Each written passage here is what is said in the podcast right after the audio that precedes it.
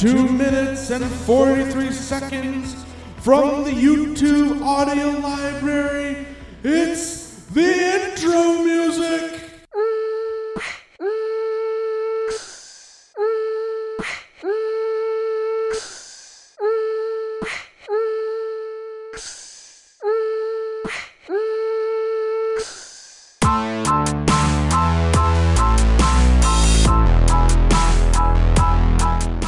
Frustration Nation, the FN podcast for FN fans of FN sports teams.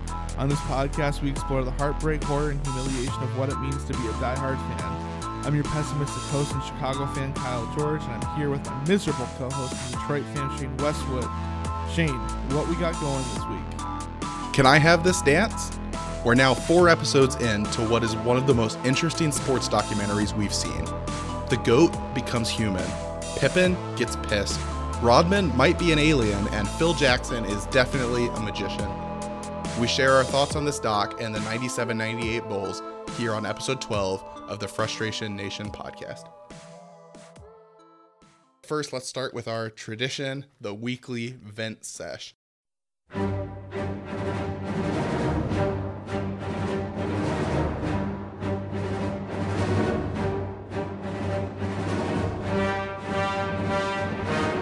Use your aggressive feelings, boy. Let the hate flow through you.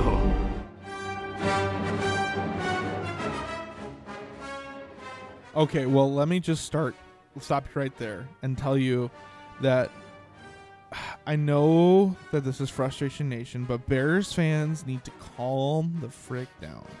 Like, I see people just going totally crazy about the Cole Kmet pick.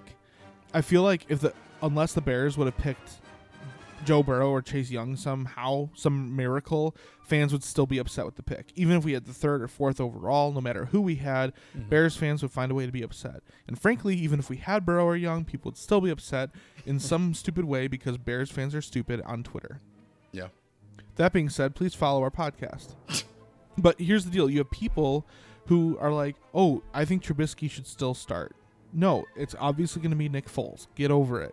I liked Trubisky too, up in I mean up until last season, obviously. So it's going to be Nick Foles. Just get over it. There's people that legitimately believe that the Bulls, the, the, the Bears, should have traded like a whole bunch of the future for Joe Burrow. Hmm. Also, probably not the smartest. People think that we lost the Khalil Mack trade. Too early to tell. People think the O line is fine. It is not. People are, are stupid. You can find every version of stupid on Twitter, every aspect of the game. People all over the place with everything. You have half the half the Bears fans population saying that Cole Kmet's going to be great. You have half the population saying that he's going to be horrible. Let's look at it this way: he hasn't played it down in the NFL yet. How about instead of forming your opinions before you see anything, let's give it a second, watch him play, and then you can shout about it. Like just take a breath, okay?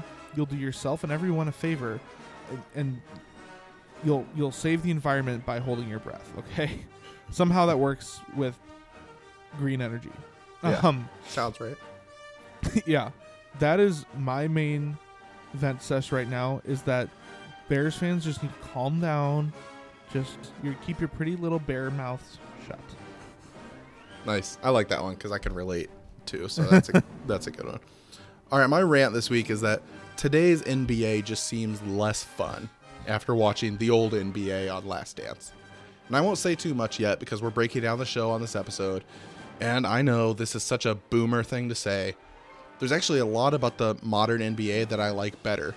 Easier athlete access to athletes on social media, better TV production. It's a, a higher overall skill, I think. Um, but one thing is clearly missing in today's NBA. Modern basketball has no real rivalries. And Kyle and I talked about this, but I guess Lakers, Clippers, maybe Celtics, 76ers, what else am I missing? There's nothing though that compares to what I saw between as a Pistons fan, the Pistons Celtics and Pistons and Bulls. And then like Lakers, Celtics, two is a big one. different eras clashing. One team's on their way out, the other one's coming in. Superstars battling it out. Just nothing even close today. And as a fan, I want this kind of hatred so I can really get invested. That's why college football is my favorite sport right now is I have multiple hated rivals to get me fired up at multiple points throughout the season. And we talked about this too, Kyle, that the league is just different now. Uh, it's it's player driven more than team driven, and for better or worse, that means players don't stay on the same teams as long or develop the same rivalries. So this just makes me, I guess, miss the old days, even though I wasn't alive to see them and I didn't know what I was missing. Interesting. I I agree with you, but bringing up the point that we weren't allowed to see them is Yeah. interesting. But after having spent a lot of this week watching The Last Dance and then just watching old, it made me want to go watch old Pistons, Bad Boys highlights. You don't have the same, I don't know, it's just missing. And I didn't know it was missing until I see it in the old NBA.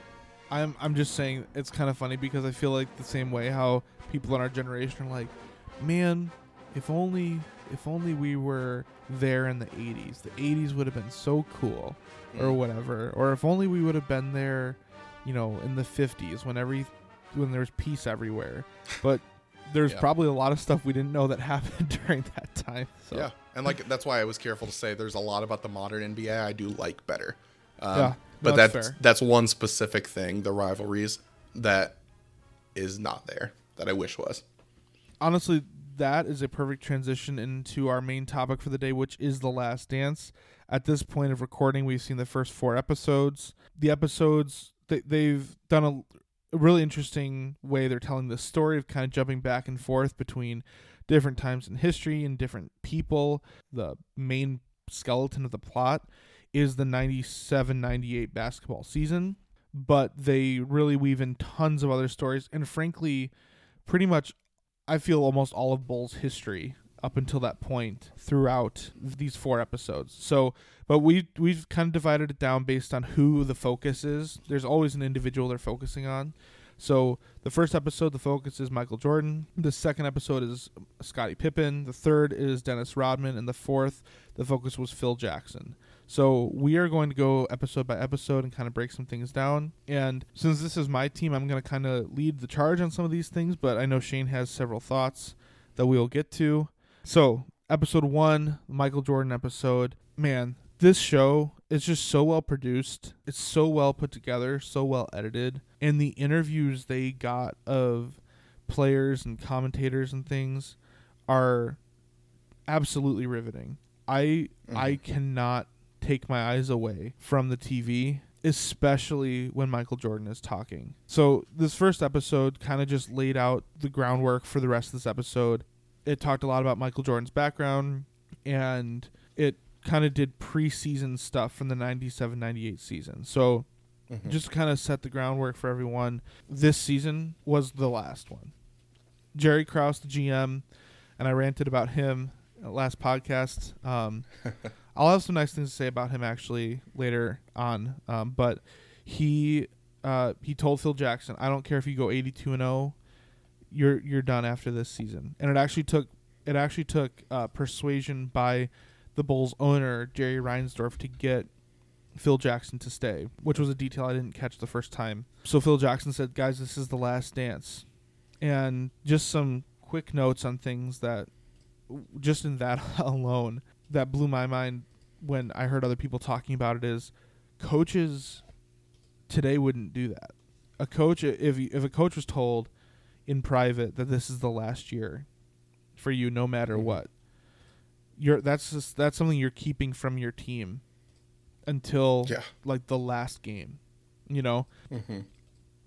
and usually that's because it would hurt the team morale. But Phil was like, "No, like I'm telling them now, and tell him this season, like remember what this is like. Make it, make this happen, the way you want to Mhm. remember it, because it's the last time it's going to happen."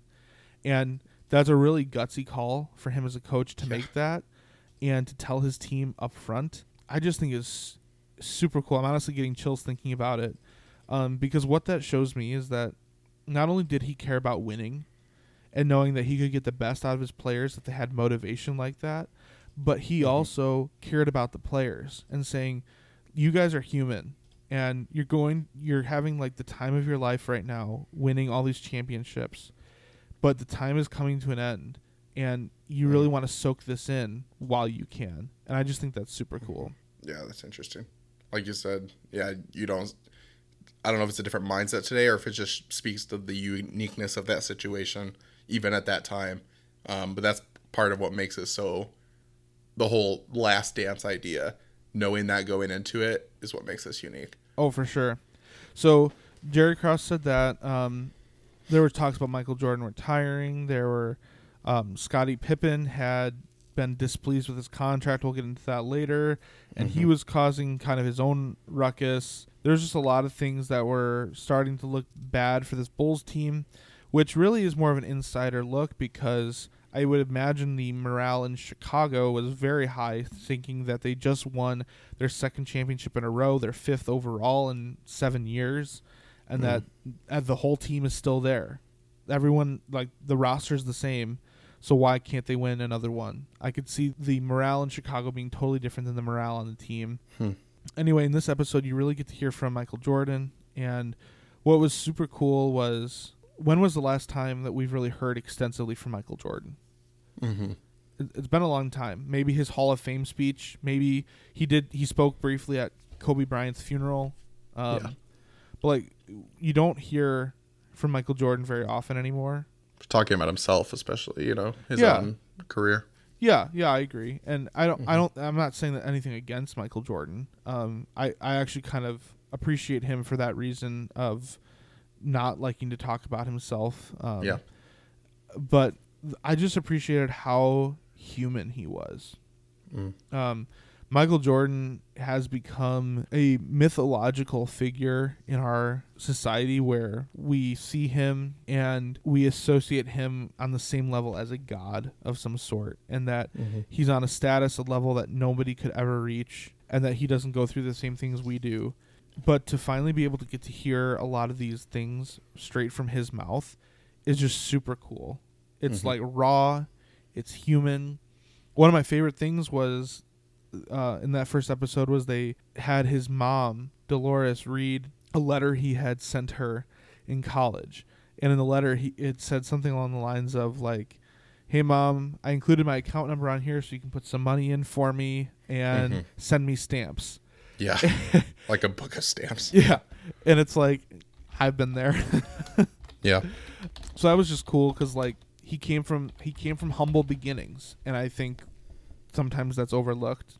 Space jam didn't really get very much into his childhood. It just yeah. not that it's a biography but anyway. So it was just super cool. That that was my favorite part of that episode and probably my favorite part of this whole series so far is michael jordan and just the the total transparency and honesty that's there so that episode, um, it continued to talk about kind of the conflict between Jerry Krause and the players in the front off, and the players and the coach, Phil Jackson, and then it kind of went back into Michael Jackson's, be- or not, Mike, wow, Michael Jackson. Wow, I don't. I missed that part of the documentary. I'm blending Michael Jordan and Phil Jackson right now. Anyway, oh, yeah.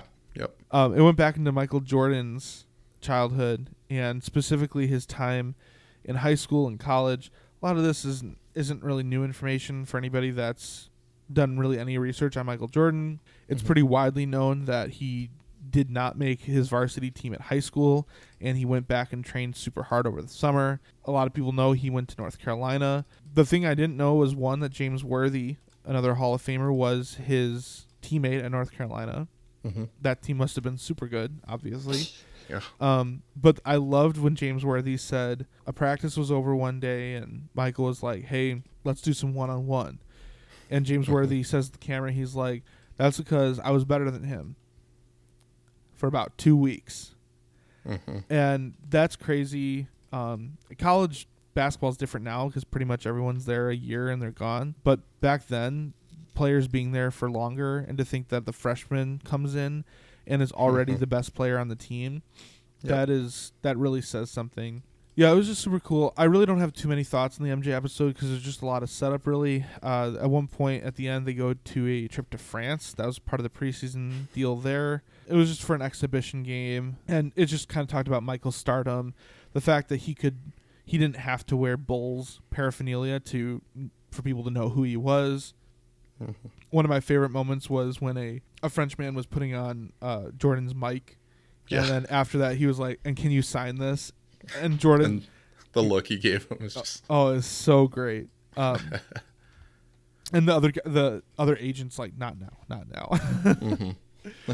um, so anyway, that episode was super super good, and basically, again, the emphasis on the this first ep- these first two episodes was Jerry Krause and kind of the problems he was causing by wanting to ship off players or wanting to cut Phil short end the season. Like he he wants this dynasty to be over. Um, a lot of it was being suggested that his ego grew to a point where he felt like he it was unjust that he was not getting the credit that he deserved for assembling this team, that all the credit was going to the players and to the coach, and um, that he was being undercut. And so, to, almost as a way to stick it to them, he wanted to end everything. almost to show he could rebuild it. Right. You know. Yeah. I, I think personally, and I'd have to I have to stew on this a little bit more, but for now, I've I've watched these episodes multiple times.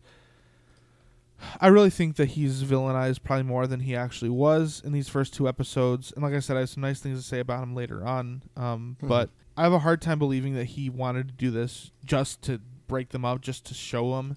There's probably an element of that, but I don't think that was the sole reason.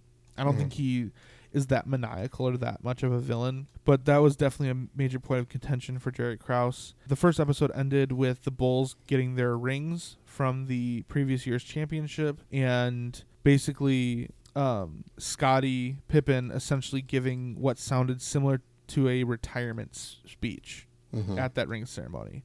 And that led into the second episode, which was aired back to back with the first one, and the focus was Scottie Pippen.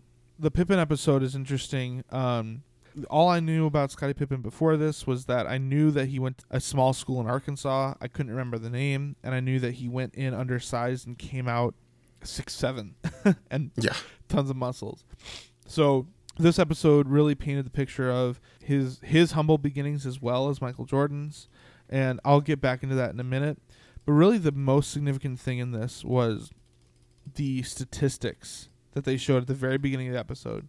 They laid out that Scottie Pippen was basically in a contract dispute with the Bulls, hmm. and then they proceeded to show what Scottie's accomplishments were with the Bulls. And at this time in 1997 off season, Scottie was second on the team in points. I think it was points. Yeah, second on the team in rebounds, second on the team in minutes played. He was first on the team in steals. He was first on the team in assists. He was like always top or second. And you know, the only time he was ever second was probably because Michael was number one. Yeah. So he's probably number one on every other roster, just about. Right, exactly. And Yeah. then it showed that Scottie Pippen was the sixth best player, paid the sixth best paid player on the Bulls, Yeah. It's crazy. and it, he was the hundred one hundred and twenty second best paid player in the league. Mm-hmm.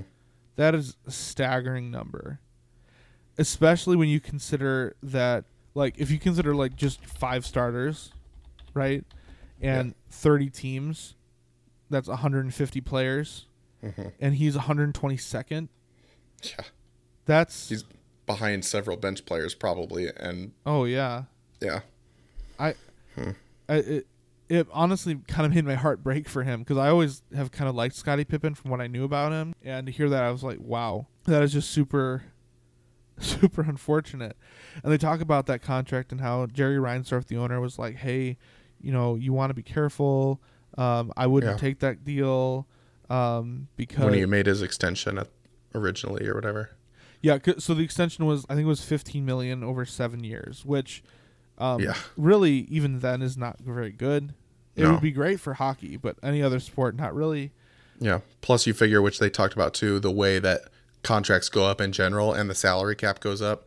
By the time that contract was almost done, that was really not a good contract. Right. And Scottie because of his humble beginnings, which I'll get into in a minute, he felt very responsible for supporting his family. Um, which I also find very honorable of him. And so he was like, I'm taking this guaranteed money because I need it. I can't risk my. He said in the documentary, I can't risk myself getting injured. Yeah. and losing out on money that my family needs. And so, really, kudos to him on that.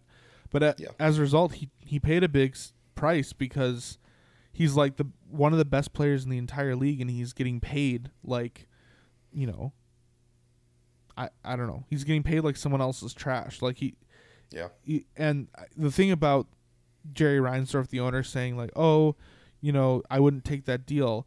To me, it felt a little two faced because they said in the same breath that Reinsdorf wasn't willing to renegotiate contracts. Yeah. Like, dude, if you were advising him not to take it and he took it and you knew he was doing it for his family, why would you? Why are you being so dickish to then not let mm-hmm. him um, renegotiate? Yeah, exactly. Yeah.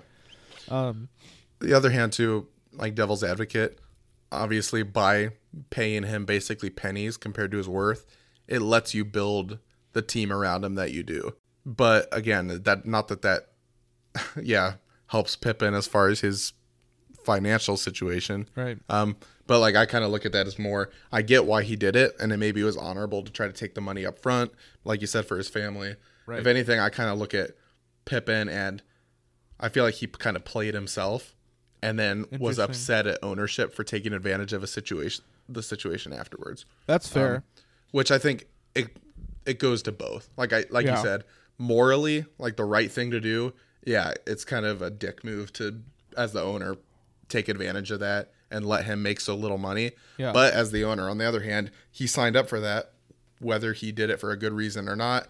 He agreed to it. And in general, I'm normally all for supporting the players as opposed to the teams.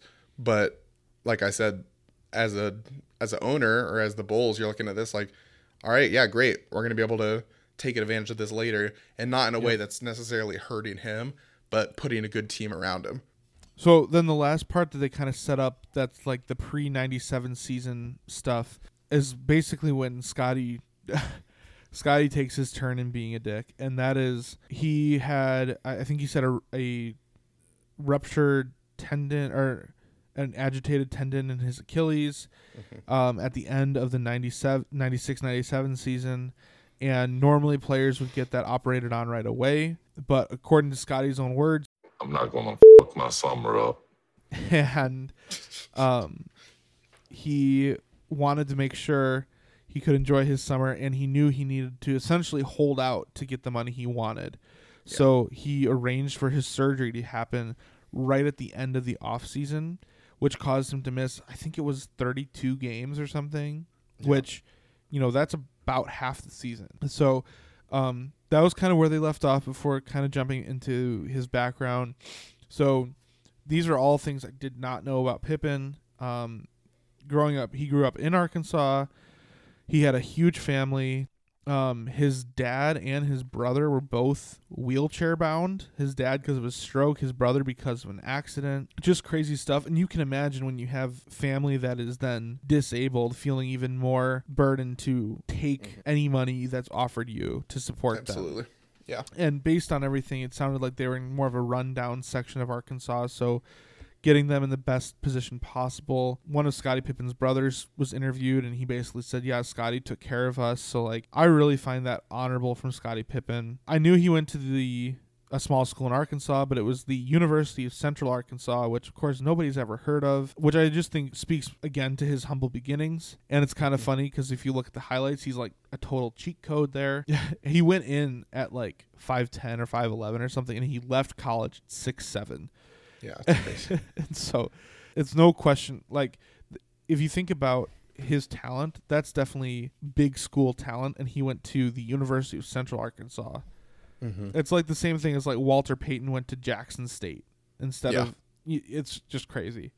And you wonder how much of that, I mean, you would assume as a player you're confident in your own abilities, but how much of that contributed to him taking the money up front because in his mind maybe he never even expected to make the NBA and then the fact that he's offered this kind of contract up front, he went to a smaller school, maybe he's thinking, yeah, I'm going to take the money now because he doesn't know if he's going to be Yeah. a great player 6 years from now, That know? could be. Yeah. Um, the next thing I didn't know was that he was originally drafted by the Seattle SuperSonics. yeah. Um, I had no idea about that. Um, and this is one of the areas where I want to give Jerry Krause some compliments. He was willing to do what it took to trade up to get Scottie Pippen, and I think I don't know what he gave up to get him, but anytime you trade up, that's a bold move, and it means that you're totally buying in and trusting in a certain player. And Jerry Krause was definitely doing that with Scottie Pippen, which I think to many people would seem strange coming out of a small school from Arkansas. But he did what it took to be done. You can't take that away from him. And Yep. everyone says the biggest compliment Jerry Krause deserves is he assembled the team. And in this episode, the Pippen episode, Michael Jordan, he even says, he says something, this is paraphrasing, but he says, whenever they speak Michael Jordan, they should speak Scottie Pippen. Yeah. Saying, like, I am not Michael Jordan without Scottie Pippen, essentially. Yeah, And, and you see that the season when he's out for a lot of games, you see those struggles. So oh, totally. And I think they get more into that in the next episode. But Michael Jordan, he's just, he, he says Scottie Pippen was the greatest teammate I ever had. So Jerry Krause may not have drafted Michael Jordan, but he got Scottie Pippen, who was essentially the other key piece for them to win these championships. So props to him on that. That was kind of the past. And then jumping back forward to the future, which is again kind of like what they're doing a lot, ti they're timeline hopping in this mm-hmm. series. They show, they talk about again Scottie getting his surgery right before the season started, and Michael Jordan. I love this too because he's not trying to pay compliments or anything or to be to speak niceties or to be careful about what he says. He's just shooting straight. And He's mm-hmm. basically just like Scottie was being selfish. Michael was like, and I was counting on him. And Scottie thought only about himself, and he, it hurts the team. And what I like about that, and you alluded to it in your event sesh, is that Michael there is team focused. And more and more to me in this series, I'm seeing that Michael is always team focused. Mm-hmm. Like he cared about himself a lot. Like he wanted himself to be the best possible, but it seemed mostly for the team. You know? even having to reinvent himself a little, which is we'll talk about later. But yeah, absolutely. So I like that he called Scottie out there, and then it, they mentioned how Scottie was demanding a trade. He he had had enough. He's like, Jerry Krause isn't gonna pay me. Jerry Reinsdorf isn't gonna restructure my contract. I know I'm a valuable asset. I know I'm gonna get paid somewhere, so I'm demanding that I get traded. So they kind of show some montages of like kind of the frustration from that and um, they do show the beginning of the 19 the 97-98 season the bulls really struggling there was one moment where they lost to the washington wizards and phil jackson he goes to like slam the door but before before he could slam it he had to remove the door stop that was there which i just think was kind of funny Yeah. Jordan was just like I I had no one to count on. And so they showed some clips from practice of him right, like really trying to get on other players or shout at players, just trying to get them guys. I need your help. I cannot do this alone. And I really liked those parts. That was interesting too. At that point, they kind of go back into Jordan's background again a little bit. Um, they talk about him fighting for his father's attention, trying to beat out his brother Larry. I related a lot with Michael Jordan here because um, James Jordan, Michael's late father, in an interview said like Larry was great. He would help me around the house. Like if he needed a, if I needed a this specific wrench or whatever, Michael would bring me a Phillips screwdriver, and I relate so much with that. My brother is the one that like has the mind for fixing things, and so if Yeah. he's ever working on something, I'm usually not included because I'm a waste of space and air when it comes to that. So I related to Michael with that. And then Michael, they had a section where they talked about Michael Jordan's injury, which I had no idea about. Didn't know he had a serious injury his second season in the league. I thought that was super interesting, and probably the most most interesting piece to that was that he requested and got approved to go back to college. Yeah, I had I had never heard that. That was interesting. I don't know under what he told the Bulls he was going to do back at college, but in this documentary, they basically said he went back to college just to play pickup ball because he knew Yeah. he was healing just fine and that he was capable to play, but no one was going to let him do it in Chicago. Mhm. And they talked about the whole 10 90% thing. And so what I mean by that is in this in this episode they said how this injury that Michael sustained which was a break a clear break of like not your toes but like the main foot bone itself ten, they, he basically had a 10% chance that he would re-injure it and michael in his interview he's like they were not they were being all negative i'm trying to focus on the 90, 90% and Mhm. then jerry reinsdorf is like well what happens if it falls in the 10% and they were like it could be career ending but it just shows you how much michael jordan cared about this game and his team that he wanted to be back out there and so then that led to honestly one of the most ridiculous things i've ever heard which was he came to an agreement because basically The owners didn't want him to play. They were trying to essentially tank to get better draft pick. And Michael was like, "No, I want to get this team to the playoffs." And so the ownership came to an agreement because Michael was injured, and we're like, "Okay, you can play seven minutes a half, which is essentially a quarter of a half." Because and I just chuckled at that because to me, telling a basketball player that has like a serious foot injury you can play seven minutes a half is totally different than telling a major league pitcher that's like re uh, rehabbing that they have a pitch limit of like 70 that day or whatever. I don't know. Do you see that? I feel like that's a totally different thing. Yeah, you don't see that dynamic really. Like it seems more common to limit pitch counts.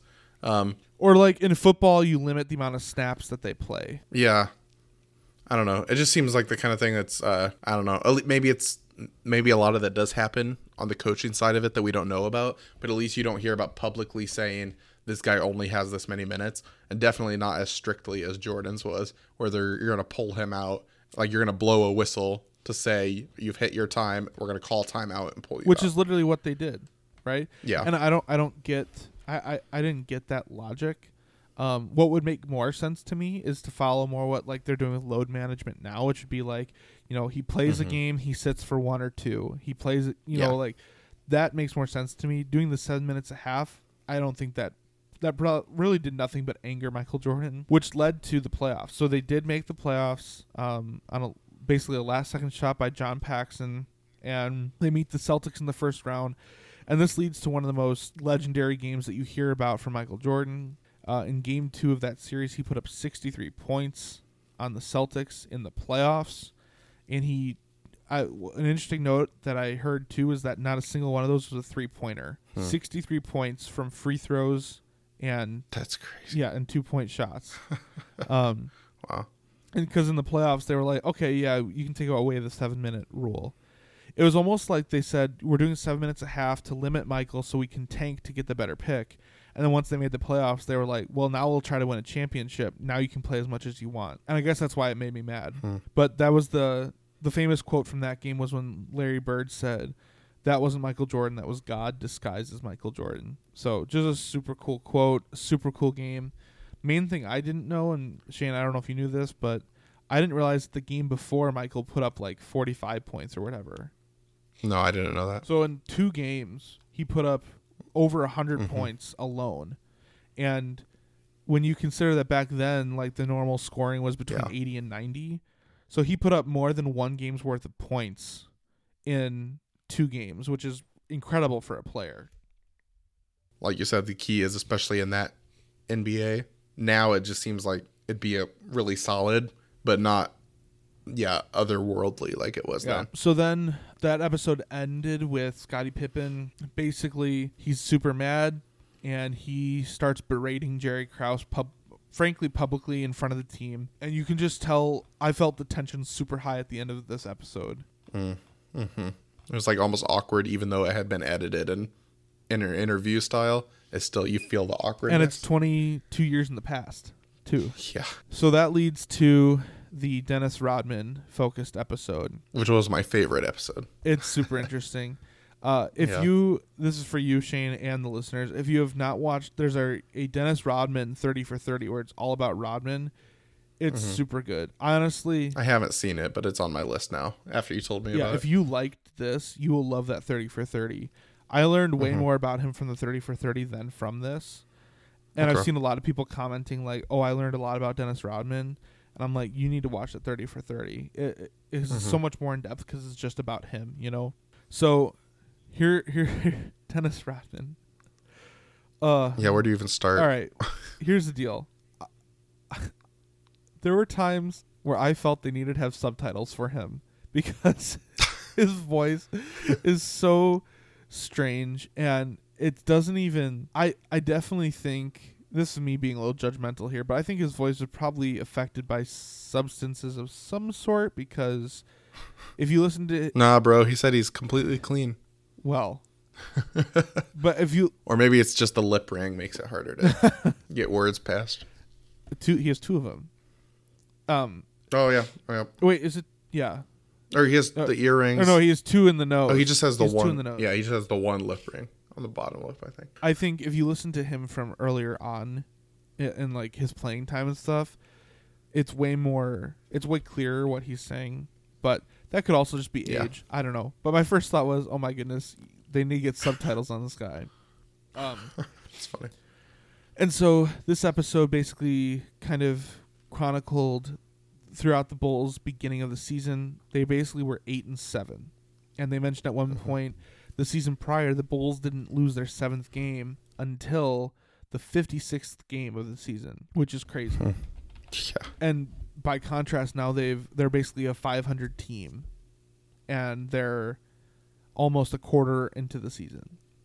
So I can see why like the tensions were high. And if you're in mm-hmm. game 15, you're still going like another 20 games without Pippen still. And it was clear they were missing him. And so Michael got very real again here and I love again just him shooting straight and he's just like he went to Rodman and said, "I need you to be more accountable." And there was quotes from Phil Jackson basically saying Rodman seemed to be losing some of that interest in basketball.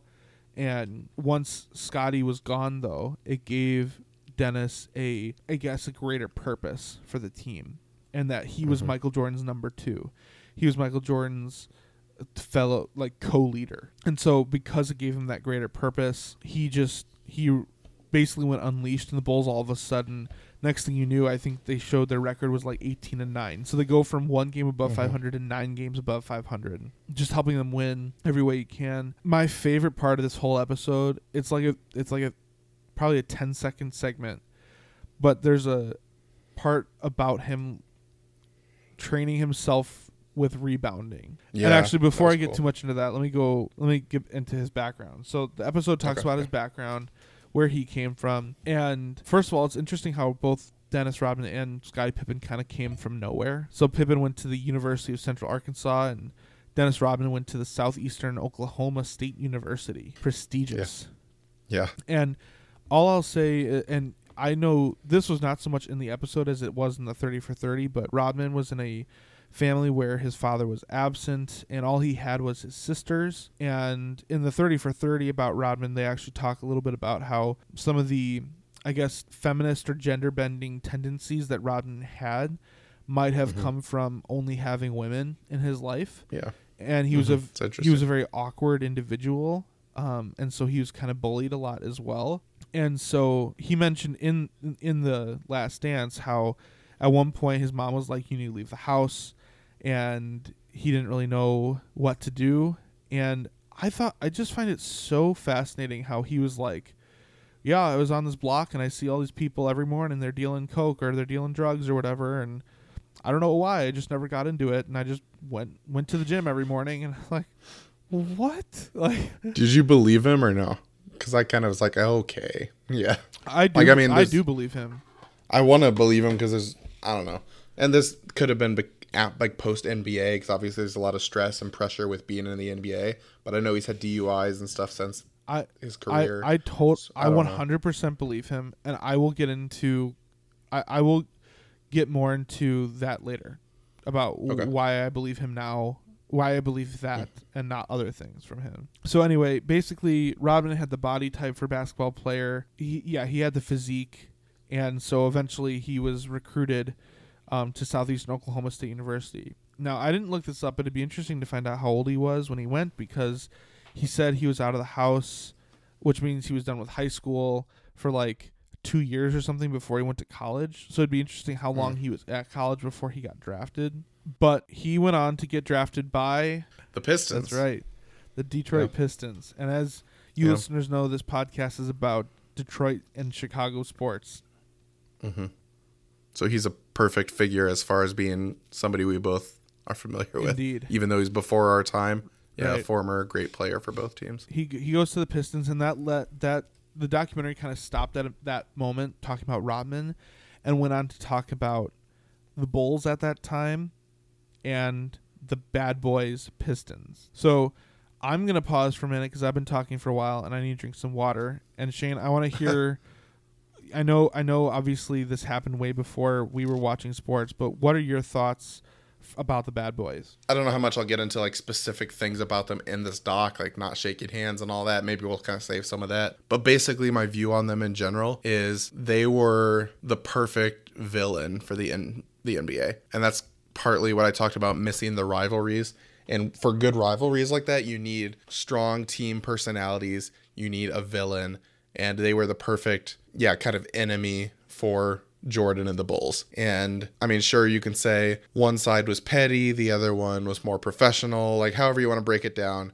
Um, there were things, and again, I'm not even biased really because it's way before my time, so I'm not a Pistons defender on these teams, you know. But just I think the way I look at it is not this team was right and this team was wrong, more so these teams perfectly complemented each other for this rivalry. Yeah, I, I agree with you. I really like the idea of them as the perfect villain. Isiah Yeah. Thomas said it really well in there. He basically said that we crashed the Lakers and Celtics party and we also essentially spoiled the emergence of Michael Jordan because basically mm-hmm. the whole league was like, okay, Magic Johnson, all right, Michael Jordan's next. You know, the league's always kind of Yep. grooming the next star.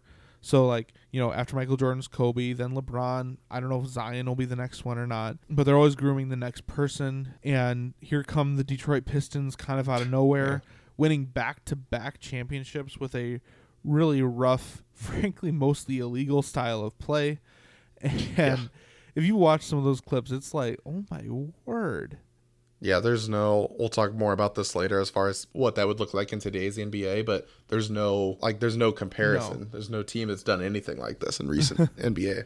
You know? Well, I don't think you could Yeah, we'll get into that. I don't think you could ever get away with it. no, like you almost would like charge them with a crime. Yeah. you know, it's not even you're breaking the rules. It's just like yeah, some. It was pretty crazy. So they they kind of introduced the bad boys and what they were all about because yeah they were the big villains of the NBA and specifically to the Bulls and then they get into Doug Collins. So Doug Collins was Michael Jordan's second coach at the Bulls. I knew virtually nothing about him. The only thing I knew about him was he's the he's the coach in the famous The Shot versus the Cavs Yep. that like runs onto the court super excited. But I didn't know anything about him. Um, so it was kind of interesting to hear a little bit about who he was and his intensity for the game. To me, it was a hire that made total sense because he was he was young, and he was like super into the game. John Paxson shared in his interview that it would look like Doug Collins had played in the game because he was he had sweat through his shirt, his button down, his suit so much from being so intense in Yeah. into in the game. I thought that was really cool, and that would be something I would want in a coach, a coach that's like totally 100% invested. So that was cool. I don't really have much to say about Doug Collins other than it was interesting how when they asked him about Phil Jackson getting hired after him, how he said, "I I could see it coming," or something. He said something like that, and they're all and they're like, "What do you mean by that?" And he's like, "I I could just see it coming." There's clearly more to that story, but you're not airing it out on here. And basically, the the main focus here, and they don't really get into this until the next episode, um, but I might as well just talk about it now. Is Mhm. Doug Collins had kind of a different um, philosophy than Phil Jackson, and it wasn't even so much Phil Jackson as it was Tex Winter. So Tex Winter, just real briefly, was this basically basketball guru, I guess, that Jerry Krause had hired, specifically offensive guru, and he installed and essentially, I don't know if he invented, but I at least perfected the triangle offense that's been used a lot since then. And Doug Collins was not really into the triangle offense. His strategy, which he shared after the Bulls, uh, a Bulls playoff victory, was he just said, Get the ball, Michael. Everybody get the f- out of the way. Go to the basket.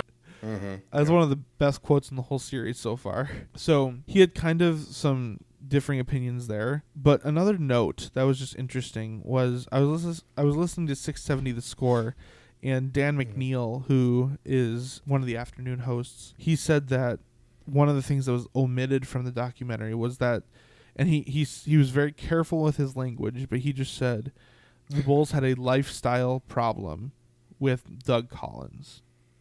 So, because he was vague, I'm going to choose to also be vague, but I think we can kind Yeah. of figure out what that means. We can kind of decipher what that means. And uh, that would be something that would also be uh, very controversial in today's NBA, but more controversial in the opposite way that he would have been fired for that lifestyle. In fact, the NBA's focus on diversity is so strong, it might have almost been something more encouraged as opposed to Right. So anyway, um, moving on from there, they get see, they get more into the kind of the bitterness, the, the Bulls and the Pistons back and forth. I loved this part. They were just so. Michael Jordan was like, "Oh, I hated them. I still hate them." And later on, it's either this episode or the next one. They show uh, Michael Jordan watching a the interview with Isiah Thomas. Talking about the walk off. Well, I know it's all bullshit. Whatever he says now, you know it wasn't his true actions then. You know, it's time enough to think about it. Or the reaction of the public that's kind of changed his perspective of it. You, you can show me anything you want. There's no way you can convince me he wasn't an ass. He knew going into it he was gonna like whatever he said. oh yeah, like this is nonsense and oh mm-hmm. man and it's actually so interesting to me that he hates that isiah thomas is someone he has a big problem with because isiah thomas is like not the main one i think of when i think of the bad boys because he was from my understanding he wasn't really the one that was getting in all the fights and stuff No, he was almost like the only skill right player they had. Yeah, right like the uh, fin- finesse guy or whatever. So anyway, it was just interesting to hear that, and I'll get more into Isiah Thomas in a little bit. So the episode kind of jumps back to Rodman. They talk about his time with Detroit, and Isiah actually refers to Rodman as like beautiful in the sense that he was mm-hmm. so innocent. Like he, and that this is part of why I think he was serious when he didn't do those drugs. Like he was so innocent, he didn't really know any better. He just kind of came to this league wanting to just play. And this is where I can get into a little bit more about what I know from the Rodman 30 for 30.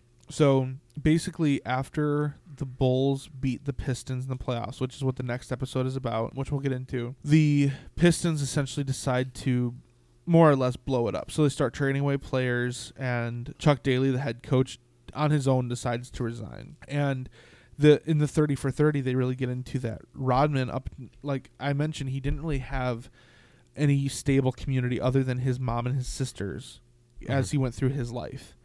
And the bad boys pistons was the first real, real sense of community he had in mm-hmm. practically his whole life.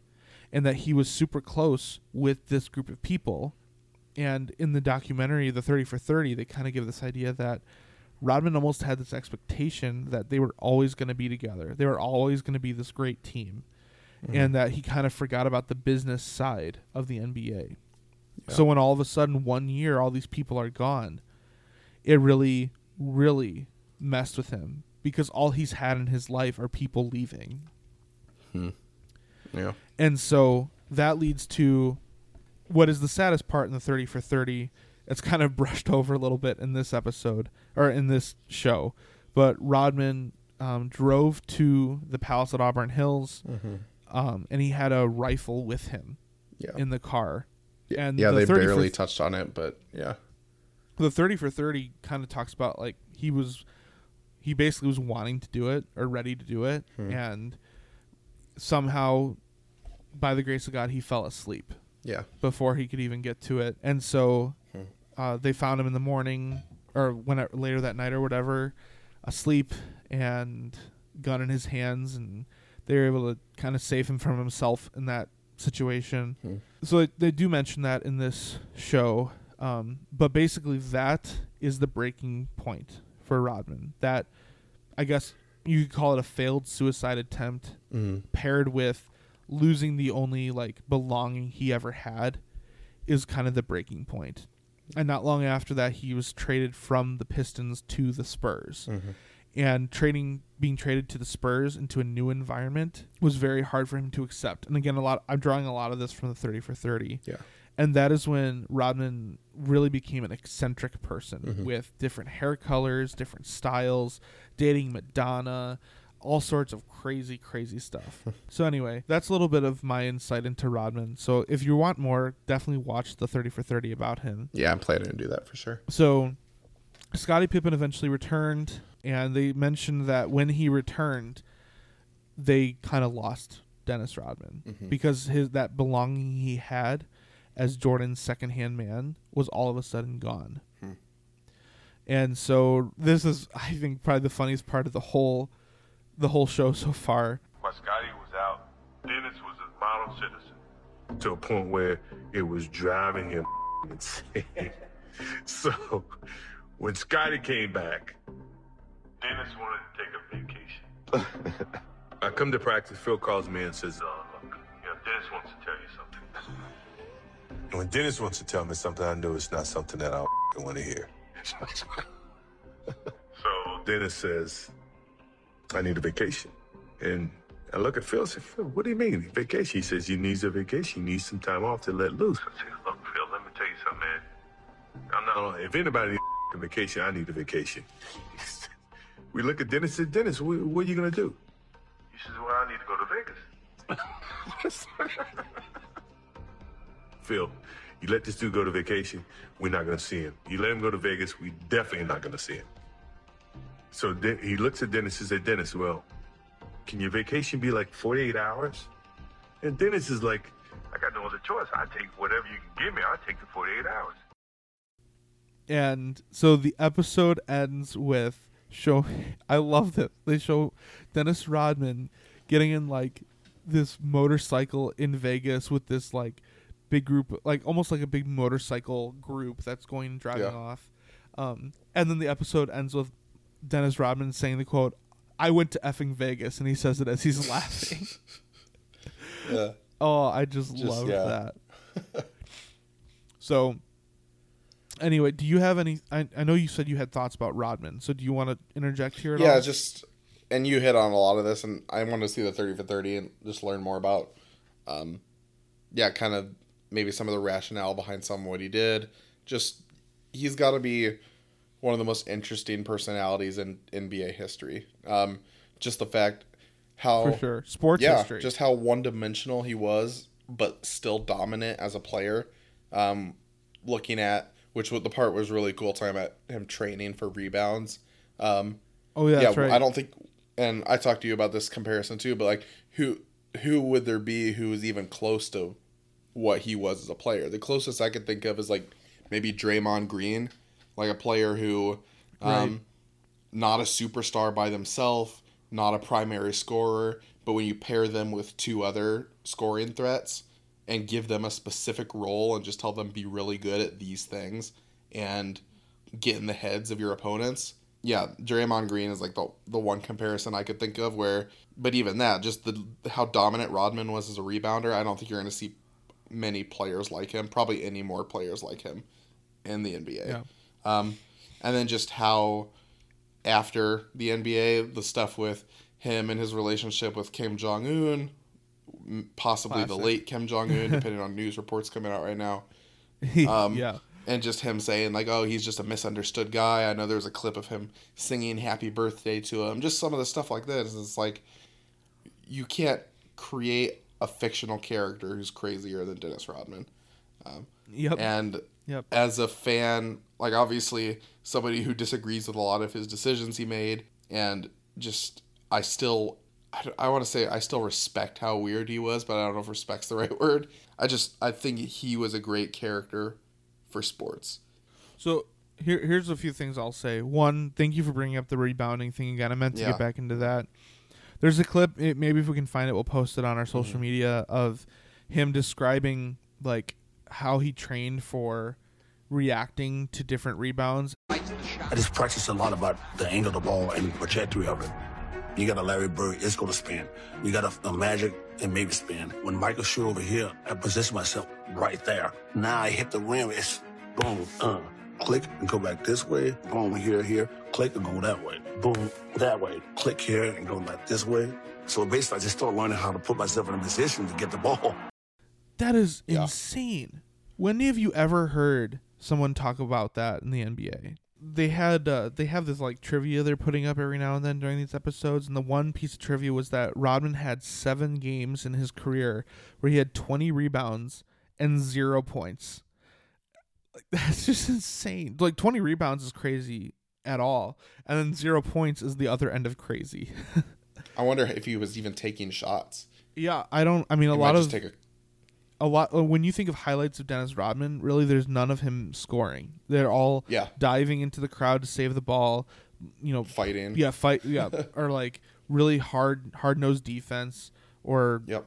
you know. The other thing I loved watching him rebound because here's the thing. Yeah, that's that's what I was gonna say too on that that I forgot. Yeah. His rebounding is so different because here's the deal: Yeah. he's six eight, and he's fighting against these seven foot, seven plus footers, Yeah. and what his method was like. A lot of people make fun of people when they're kind of like, you know, kind of volleying the basketball Yeah, around. tapping the ball up and down in the air. Yeah. But that was like his game. And Yeah. for him it was almost like it doesn't matter how pretty it looks. The what matters is me getting the ball. yeah. Does he and his team end up with the ball? And like you said, it's it looks weird because I was like, is that just him or is that the way people used to rebound? Because you think of like a dominant rebounder going up with two hands and just snatching down a rebound. Yep. But yeah, he's jumping and he taps the ball to himself in the air. Like yeah, he's like doing a volleyball, like batting it in the air, like he's trying to keep a balloon off the floor. And he's Yeah. doing that like six, seven, eight times, just tapping it to himself away from uh, from the opposing team. And I'm just like, but it's controlled, and he's trying to do that. Yeah. Um, It but it looks like he's trying to get control of the ball, but the whole time he's guiding it. And it's just, yeah, such a unique style, too. Not even just off the floor unique, but his game was just so weird but effective. It, yeah. Um, and I kind of make made note of this in the next episode, but y- you really see with Dennis Rodman that the conundrum there was how do you balance this totally crazy personality that's frankly impossible to control or manage? Mm-hmm. How do you how do you deal with that while also dealing with this guy that is br- absolutely brilliant when it comes to overall basketball IQ? Yeah. like the fact that he is able to know what types of what type of spin the ball will have based on the type of shooter that's shooting it that is remarkable that is just that blows my mind just thinking about it anyway that kind of leads into the next episode so let's jump there and hopefully we can kind of get through this quickly yeah, there's just so much to talk about. Yeah, it's hard to keep on. this episode started so great um Yeah. it started with like some kind of party music and it just showed like Dennis Rodman on on vacation approved or or permit permitted by the Bulls for 24 hours and then it showed like the clock ticking and then all of a sudden it switched to without permission or unpermitted or something and it showed like 80 some hours and so Michael saying we won't see him was true Yeah, and the timer's just rolling for how long he's been gone. Yep. Yeah. And I love how M- Michael went to get him. Now, real quick note apparently, the way this was edited, it made it kind of feel like he went to Vegas to get him. Um, but on the, I was listening to the radio today, and they were pointing out that he, they know that story from the history, and that he actually, it was just Dennis Rodman's Chicago apartment that he went to get him at. So, uh, they said that was kind of selective editing in there. Um, but it makes sense. Like, why would the team fly Michael Jordan to Vegas just to get Dennis Rodman? it's pretty Yeah. stupid to think about. But anyway, I love this part too. How Michael Jordan was like, "I'm not gonna say what was in his bed or where it was, blah blah blah," and then they cut to Carmen Electra, who was partying with him, and she was like, "There's a knock on the door. It's Michael Jordan," and I hid. Yeah. And Michael's like, "Come on, we got to get to practice." Oh, I loved that. And I also had no idea that he dated and actually married Carmen Electra at one point. Not Michael. I knew. Yeah, I didn't know. Yeah, right. I didn't know he had married her. Yeah, that was yeah interesting. And so then, right after that, you see Dennis Rodman showing up to practice in pajamas, which is awesome. Yeah. And I just had to stop here and say, I just love the leadership of Michael Jordan. Like, I mm-hmm. don't feel like you see that, like, we hear about that outside of his leadership on the court. Mm-hmm. But, like, to think that, I mean, obviously he wants it for the team, but, I mean, he, there's probably also an element of him caring about Dennis Rodman and, like, we need to get him back. And to think that someone who's so high profile, who's willing to take the time out to go say, dude, let's go. That's just super cool. Yeah, because you would think, especially now, it'd be his agent or Right. somebody, you know, but to be the superstar on his team doing that, yeah, Or it'd be like a front office person right, or a phone call or Yeah. something, yeah, Dennis Rodman kind of goes on to talk about how Phil Jackson really accepted who he was, and Phil Jackson was the perfect match for Rodman. They talk about, and they go on and talk about um, Phil Jackson's background and how Phil Jackson was kind of this like this kind of like scrawny, lanky, um, power forward center for the New York Knicks, and how they showed clips and saying he was very much like Rodman in the sense that he had a big temper, he really fought for the ball, and his game was rebounding defense similar to Rodman. And so they were kind of suggesting in a way that Phil Jackson understood what Rodman was like. I, I think probably not exactly, but I think Right, who could, but yeah. yeah. But I think Yeah. he handled it probably the best way you, he could.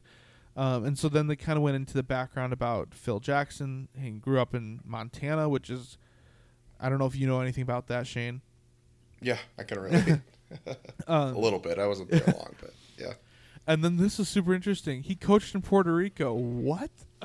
Yeah, I had never heard of this, and the What? stories from that was crazy. Okay, so all right, so the this ne- this part about him coaching in Puerto Rico, Phil Jackson and this guy who wrote a book with him talk about his time in Puerto Rico. Phil Jackson said that down there fans are totally different and that if you like beat or lost a game, as you'd be walking to your car, people would be throwing rocks at you or starting fires. Like Yeah, starting fires, throwing What rocks at you. not like booing you. Like, yeah, And then he said, and then his like co-writer of this book said that, um, it was there was also a thing going on, and this is I hope they they should adopt this in the modern NBA, but where the opposing the the team that lost would take it would kill a chicken, and pour the blood of the chicken over the opposing team's bench. I yeah, some real voodoo stuff. I just yeah yeah for real it really is. Yeah, And then this is my favorite part. He mentioned that a, a mayor of one of the towns that he was coaching for yeah, yeah. shot a referee because he said he said it so casually too. It's like, yeah, because of a call, he shot the mayor. like fortunately like fortunately the referee they said he hit him in the leg and they didn't say anything else so I'm assuming he was fine but the, uh, and then they said and the mayor's consequence was he wasn't allowed to attend any more games that season and so, that season. Yeah. yeah. People get lifetime bans now for just going on the court. This guy shoots a referee, and he just gets banned for the less the rest of that season. oh my word It's insane. And you know, as the mayor, he's probably like, on behalf of the town, I'm going to shoot this referee. Right. Yeah. Just crazy. That was Yeah, insane. I had no idea about all of that. it's Um. I knew he had like started in like more of like minor basketball leagues or whatever, but I had no idea about Puerto Rico. So that blew my mind. yeah. um, I wonder if that helped him manage personalities in the future. Could be. Teams and, yeah, kind of deal with some of the crazy. Yep. so then he ended up coaching under Stan Albeck, who was the coach before Doug Collins. And I already talked about Doug Collins and the Tex Winter and the triangle offense and kind of the differing philosophies between Collins and Jackson. And uh, really, the significance about Phil Jackson was that by adopting the triangle offense, he takes a lot of that extra load off of Michael Jordan. And I think Yeah. it could very well be argued that Phil Jackson extended the career of Michael Jordan by doing that. Absolutely. Yeah. Because if Jordan kept going as the only piece, really, I think that would have he his body just deteriorates quicker, and yeah, he might maybe he would have scored more points in his career, but you're probably not talking about six championships. Yeah, you're probably like you said, you might be trading championships for points. Right. And I think longevity is huge because he had already had injury history. And if you look at previous philosophies with how he was managed, I think Yep. that and it almost makes him gives him a chance to prove his greatness, not just by scoring and carrying a team, but by the way he leads a team, delegates and distributes. Um, kind of improves the guys around him too. Which I don't. Again, like you had said with LeBron, I don't take anything away from a guy because of that. If anything, that's just another aspect of being one of the greatest. Yep. Um, so then the last section of this episode basically focused on overcoming the bad boys Pistons. They were like the big hurdle. Uh, and so for the Bulls in the 1990 Eastern Conference Finals, they pushed the Pistons to game seven. This was their first year with Phil Jackson, I think it was. And they lose. And they lose primarily because Scottie Pippen had this like horrible migraine and he couldn't he was like seeing double. He couldn't see straight. And obviously like mm-hmm. my at first when he, they said it was the migraine game, I was like, "Okay, Scottie, MJ had the flu game. Like, come on, dude." But Yeah. I mean, if you can't see, like you can't I, uh, you can't play if you can't see. Like that doesn't help anything. So, but the Pistons went on to win that game, And they made a point to point out that Michael Jordan and the Bulls stayed on the floor to congratulate the Pistons on advancing. And that's Yeah. an important detail for what we're going to get into next. Mm-hmm. So, Michael Jordan basically totally pissed off and driven by losing to the Pistons. He decides to start training in the offseason. And he said in the Which was like a rocky training montage. Like, Yeah. I mean, I have to be better to beat the bad guy, you know? Exactly. Yeah. And he was like i like i want to administer the pain which is a cool thing to hear him say. And again you see mj as a leader and it's because of him doing off-season training that a lot of the other teammates did off-season training. Yep. and so that brings you to the 1991 eastern conference finals and the bulls again are meeting the pistons. And shane i just wish we were both alive and aware and having this podcast somehow in 1991 for all of this because man we would have had such a great great banter going back and forth The only thing that even comes close in our lifetime is the Western Conference Finals with uh, Wings and Hawks. Yeah. But this would have been a whole different oh level. well this was multiple years in a row meeting in the playoffs yeah, Uh, Because right now we don't really have a huge rivalry between our teams. I mean, the closest is Lions Bears, obviously still being a division rival, Yeah. but nothing where the stakes are this high. Yep. And yeah, winner of this is on their way to the championship. Yeah, Yep. it's agreed Yeah. uh, they they talk about this moment where Dennis Rodman, who at that time was playing for the Pistons, basically shoves Scottie Pippen to the ground, and Scottie Pippen basically he took his time to get up. He was clear he was hurt in like you know in some way. He took his time to get up, but did not appear phased at all. He kept a straight face. And John Salley of the Pistons, he basically he was interviewed and he said, at that moment we knew we were done because th- which was crazy. their whole tactic of essentially driving fear and pain into their opponents is Mm-hmm. now not effective because they're not afraid. You know what I'm saying? Yeah. And it's kind of like standing up to the bully at school. You know, Mm-hmm. once you stand up to them and they're they realize you're not afraid, they don't have any power over you. And so the Bulls went on to blow out the Pistons and advance to the finals that year. Now, I mentioned MJ staying on the floor the year before to congratulate the Pistons. Well, the Pistons left the game. They left mm-hmm. the floor. They went into the locker room with just under eight seconds left. And that was another thing that just pissed Michael off because he was like, I stayed on the floor to congratulate you guys. Like, you need to have some respect for the game. And it was interesting because Isiah Thomas was like, look, the Celtics did it to us too earlier on in the you know in the late 80s when we kind of took over as the main team from the East. And it's like I get that, but that does, that doesn't mean it's right, you know. right, right. Um, anyway, that whole topic has kind of come up again, and Bill Yeah. Bill Laimbeer was interviewed, and he just said, "Why would i regret it now today? I don't care what the media says about me. I never did. If I did, I'd be a basket case, especially back then. I was winning basketball games and winning championships, and did whatever I had to do to get the most out of my ability and our team, and we did. At the end of the day, we're called world champions. And honestly, uh, like looking at this, rather than picking a side, I agree with both. You know, as a Pistons, like uh, as a Bulls fan, or as like Jordan and the Bulls, Yeah, you were the bigger person in this. Like you said, you you're, and a lot of this is his personality, but he's kind of a sportsman. Uh, um, you know, kind of a, you know, just respect for the game, kind of Yep. the way it should be played, kind of thing. And so, the fact that he congratulated the Pistons, knew what he needed to do to be better, and came back and beat them. Great story, great leader. That's what the greatest does, and you respect the way he approached that. Yep. Pistons, you own your role as the villain, and you look back on it and you take pride in the fact that Jordan, the greatest of all time, still hates you. You know, Yep. that just talks about how well you played your role Yep. as the villain. So Pistons leaving the floor, I think Jordan has every right to hate them for it and be upset, and they have every right to not care and Agreed. own that. And it's it works to accept both because it's the perfect com- like it's the perfect complement to each other. yep, I agree. So I just yeah, I love it. I don't have to I, I don't feel pressure to pick a side which one I'm okay with. I just love the whole thing. Oh yeah, the drama is awesome. So you just see Michael Jordan caring a lot about sportsmanship, which I feel like Mm-hmm. is something you don't always see from players today, which is pretty cool. Um, Mm-hmm. He like made his whole separate statement about it, like sportsmanship is important to me, and that's just cool to hear. And that's why not only is he the greatest ever, um, but he's also probably the greatest role model. Oh yeah, for like on the court how you should be as a leader. Um, if you're wanting your kid to watch somebody, yeah, that's an example. So then they kind of brush over all the 1991 NBA Finals, and I think it's because the Bulls won that series four to one.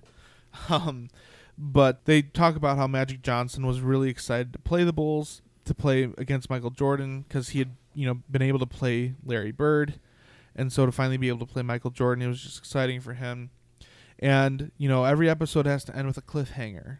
Uh, and so they end with comments that Jerry Krause made in 1997 while the team was on the road in Utah. And Jerry Krause basically said if Michael Jordan wants to play for a different coach, or if Michael Jordan is willing to play for a different coach, we'll gladly take him. But if he's not, then he's going to need to go, essentially, is what he said. And that raised a bunch of eyebrows in the media. Michael Jordan's like, I'm not playing with anybody but Phil Jackson. Just very Dramatic. yeah, it's a very dramatic way to end it. I tend to think that it was probably misinterpreted. Again, I'm giving mm. Jerry Krause some more leash here than w- what I have before. Yeah. I feel like the way it's worded, if you watch the documentary, it doesn't match kind of the reaction he was getting. Now, in today's NBA, I think he would get that reaction um, because everybody seems to veer towards the negative. But I think he, I think he genuinely was saying like, we want Michael, but we need a different coach. And if he doesn't want to play for that coach, then he's gonna have to go elsewhere. I don't think he was saying it like threatening or anything. yeah, just talking about the future of the team. Yeah, you he's know? just saying it matter of factly. That's my opinion. But Yeah. they frame it almost more as like a threat at the end of this episode. Mm-hmm. So that's where we are now. By the time this is released, there'll be two more episodes, and we'll have more reviews as this comes out. So Shane, let's go through these real briefly. But is there anything you are hoping to see going forward?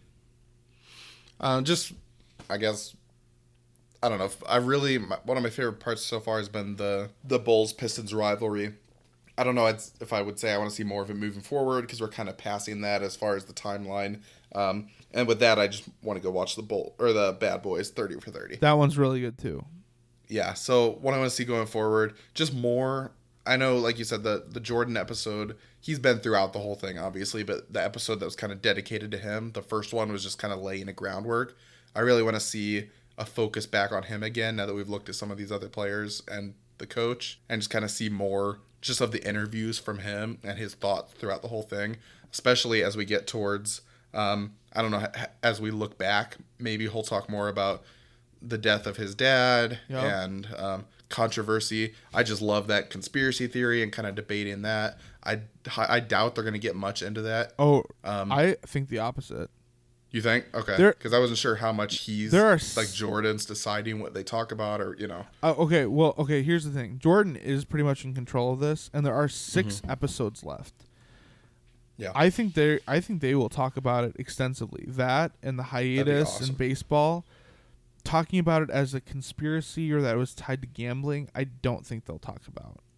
Okay. Um, well, even if he doesn't kind of dispel that view or talk about that, Uh-huh. if he at least gives his like alternate reason for it, I'd love to hear that Yeah. and then kind of compare what he says to the theory again actually after hearing it from him Yep. and see kind of what yeah, that's what I'm looking forward to the most, I guess. Yeah, that that you pretty much stole mine. That's kind of what I'm wanting. Okay. Uh, That that whole hiatus is the I guess the biggest question mark for me in his uh, his whole tenure, and so I, I want to hear more about that. I want to hear I want to hear a little bit more justification for Jerry Krause, because I do think that he deserves more praise than he's been getting. So I I'm just excited. I hope that we see some things from every finals. I, I don't want to just you know skip all the way to 97 98 and so i'm actually really appreciative that they're kind of jumping around a lot but yeah i want i want to see more because i know they play i think the 92 season is when they beat the blazers and the 93 season they beat the suns Yep. and then is jordan's hiatus after that and then they play the sonics and then the jazz back to back so i, I kind of hope they show us clips from each of those and kind of get into each of those um but yeah I, I Oh, and then the other thing I want to see at the end is I want to see at the very end. I, I hope they do kind of like where everyone is now, and also like where they went after that season. So like, you know, like the Wizards for Jordan and yeah, and, yeah. like Scottie went to the the Trailblazers and Rodman Mm-hmm. went to the Lakers. I think like just yeah, that'd be interesting. yeah, I think that'd be cool. what did Phil Jackson do? I don't even know what he did after. He took like a year or two off before being hired by the Lakers. Okay, yeah, Um, because yeah, I couldn't remember if he went straight there or not, so I didn't think so. yeah, I mean he was there for their first one, and wasn't that 2000? So I think he probably took 1999 off and then was there in 2000. Uh, I think we need to skip the question about the modern NBA. We kind of talked about it as we went through. Um, yeah, basically the answer is there's no way this would happen. yeah, We'll get more specific at a different time. Yeah. Um, the last thing I just want to bring up, which is just fascinating, is um, there's a Jerry Krause came out uh, or he recorded a memoir that his family has given approval to slowly be released, and so it's unclear if it's getting released as a full book or if they're just releasing excerpts at a time. But the first one, the first segment was released. The first excerpt was released, and I just thought I'd read it real quick because it's not long and it's interesting. So first of all, it was interesting. He was a he was a writer. He was interested. It, he was very fascinated by the news, so he like did a lot of journalistic writing. So his writing isn't half bad in this. So this sounds a lot like an introduction. So let me just read this, and then we can move on to our next thing. So this is from Jerry Krause's memoir, which is entitled "To Set the Record Straight," which is Hmm. a very interesting title, I might Yeah. add. Doing my own writing, not in the words of another writer, is unlike any book that any sports executive has ever done. It also gives me an opportunity to tell a story that will not include things that I believe should stay behind locker room doors. Secondly, so much has been written about me that's untrue and in many cases clouded at best. It's a chance to tell my life story and the story of, if not the greatest sports team in American history, a team that stayed excellent over an eight year span and did what none of its predecessors on the totem pole of greatness had to face free agency and its star walking out in the middle of a career to go play another sport for two years. It's a chance for the kid who's not a very good player and wants to stay in the game to read it and say, maybe as improbable as what I'm reading happened, I can do it too. One of my loves in past years was breaking in young scouts and executives in both bas- baseball and basketball, of watching them grow just like players that, uh, just like players that a scout signs, of seeing them to turn into quality pros. Maybe somewhere along the way, you're about to read will touch some kid like I was touched. Another reason for why now is that enough time has expired from my leaving pro basketball and its environs to fully realize and comprehend what we were able to accomplish. While you're winning and then trying to win again, time goes at the speed of light. You don't have time to sit back and break it down or for more than a few minutes enjoy it. You're always concerned with the next season and the next game and winning again. Your life, or mine did, spins like a top, and you can't jump off for a while and stop to see where you've been. The reason this book took shape over a 50 year period where the players and scouts and general managers and owners I've known and worked with over these years, as much as this is my story and the story of a basketball dynasty, it's their story. So thank you to them. And that's it. That's the excerpt. So, man, that's interesting, especially with him after he's passed. oh yeah. To read that in light of his death, yeah, Yep. that's interesting. And they're planning on releasing an excerpt every Monday, apparently. Wow. So I don't know how if they're just doing that through the end of the Last Dance or what. Um, it feels a little bit like the family trying to fire back, saying, you know, first of all, this is called to set the record straight. You're releasing Yeah. these on Sunday. We're gonna release these on Monday. Right? Oh, yeah. But uh, anyway, I-, I want him to have a little bit of justice because he seems to be treated a little unfairly. So Yeah, you got to feel for him a little bit, you know, especially watching Pippen just verbally abuse him. yeah, Yeah, So I'm uh, I'm looking forward to reading more of those.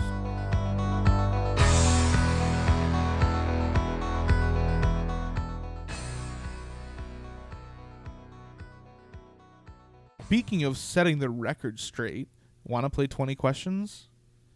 Boy, do I.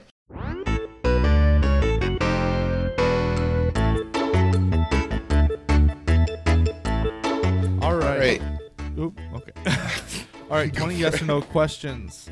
Uh, as always, this is going to be covering some. It could be a player. It could be um, It could be a topic. It could be a, an item, person, place, or thing that is related to sports. All right. Shane has not been doing well so far. So let's see if he does any better today. Go, some ground to make up. go whenever you are ready. All right, Kyle, I am ready. Let's do this. Question number one: Is this a person? It is. Okay. I actually had a feeling this week wasn't going to be. You sound and I was. you sound intense. Like you're like like you planned out for this. I am locked in Okay, right now. all right. I need to get this. I'm trying to get this within like 15 picks. So, all right, is a person. Did they play a sport that requires cleats? Yes. Okay. Did they play for one of our two NFL teams? No. Okay. Is this player retired? No. Okay. So question number four, not retired. All right, I have a guess. No. um, will this player be a Hall of Famer? Or if it's not clear, just say like uncertain or something, I guess. I'm just gonna say no. Okay. Question number six. Is this a Major League Baseball player? It is. Okay. I'm turning off my video so you can't read anything based on my face. Oh, okay.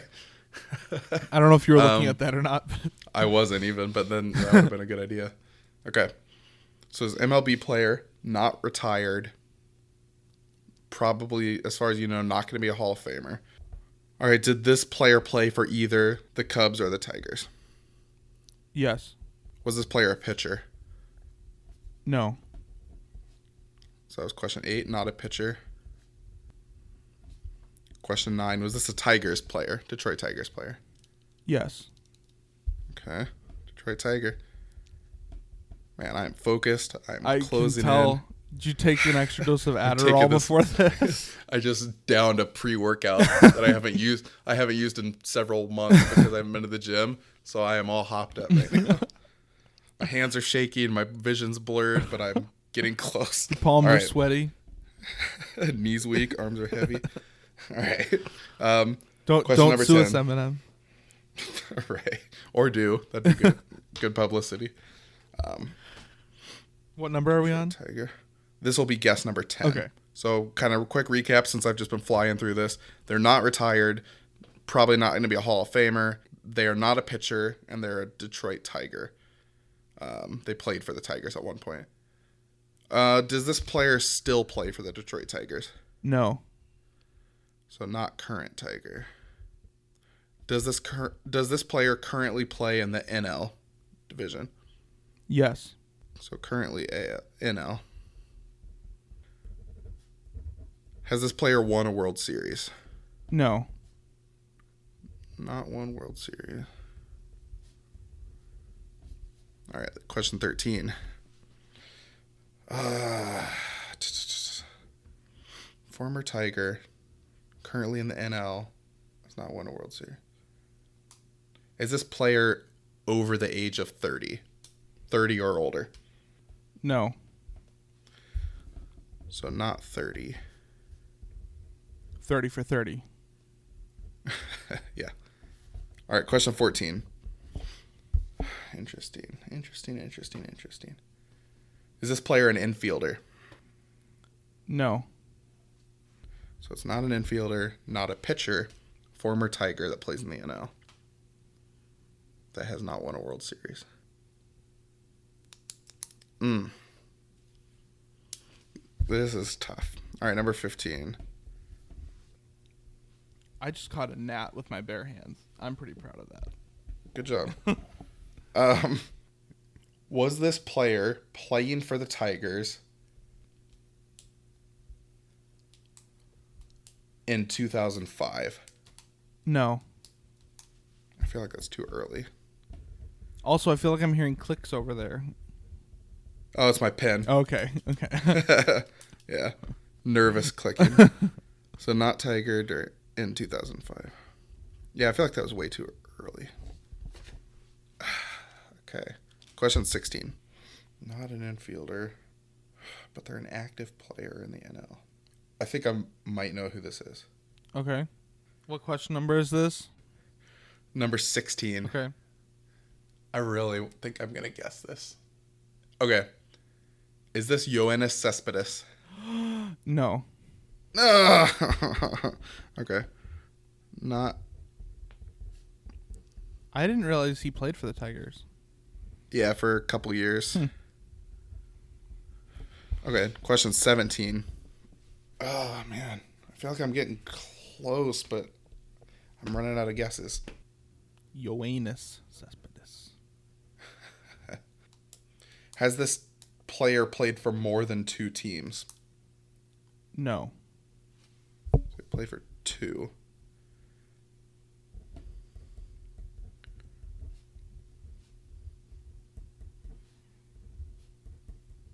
Writing an essay there.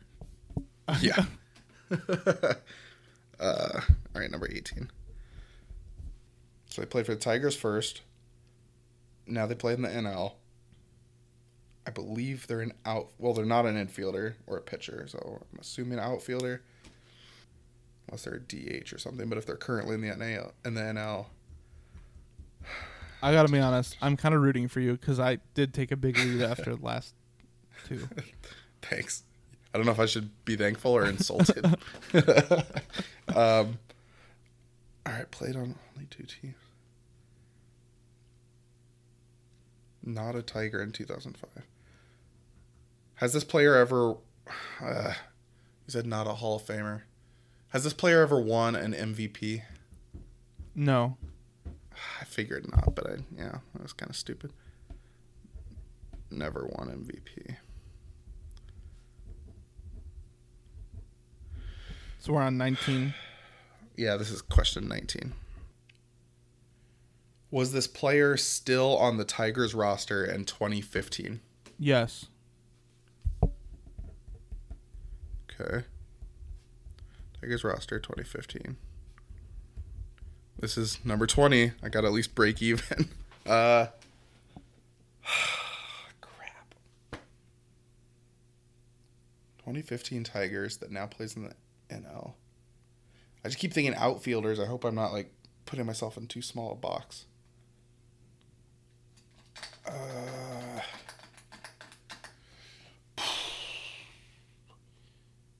currently NL. It's not won a World Series. Can I? W- would you like me to clarify something that I don't know if this would really be a hint or not, but it is technically Okay. okay. Um, this player no longer plays infield, so like Oh, so when I asked not infielders, uh, I was currently not thinking, infielder. yeah. Okay. Yeah. So has yeah. played infield, but currently Okay. plays outfield. Okay. Cool. All right. Oh.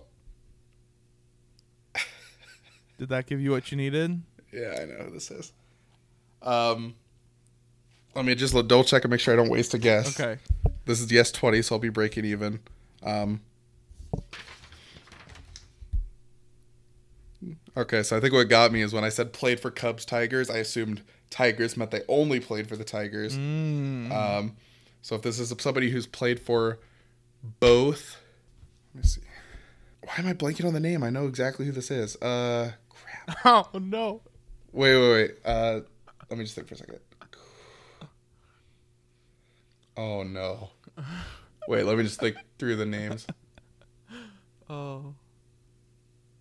I can't get a negative point just I can't think of his name. I don't even need to guess anything else. I just can't think of his name. Oh boy. Uh, crap. I feel like it starts with a C. I keep thinking Cespedes just because I wrote it down. Here, let me cross that out. Um, why am I blanking on his name?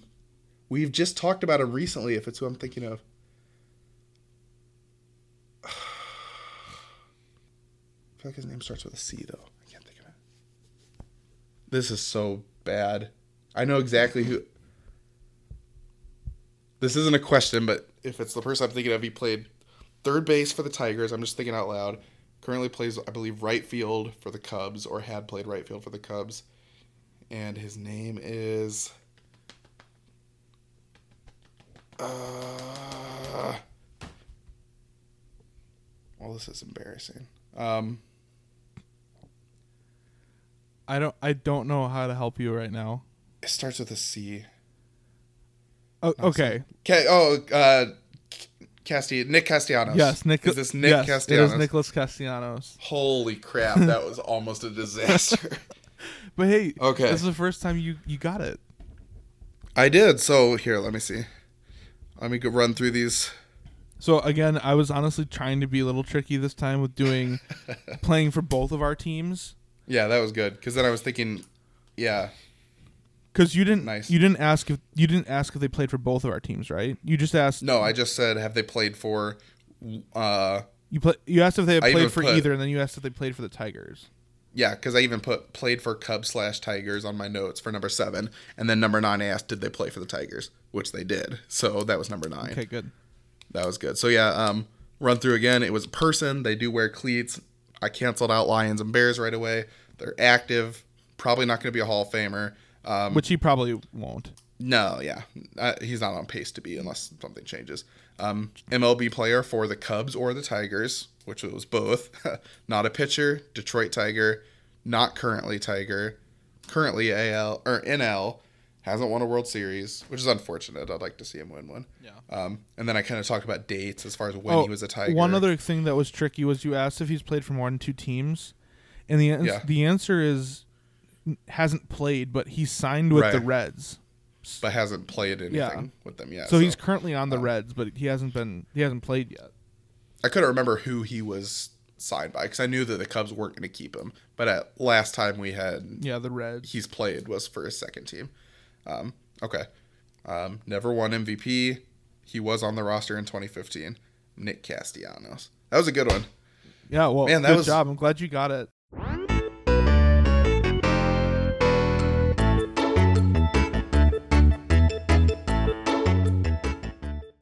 It's time for cap or no cap.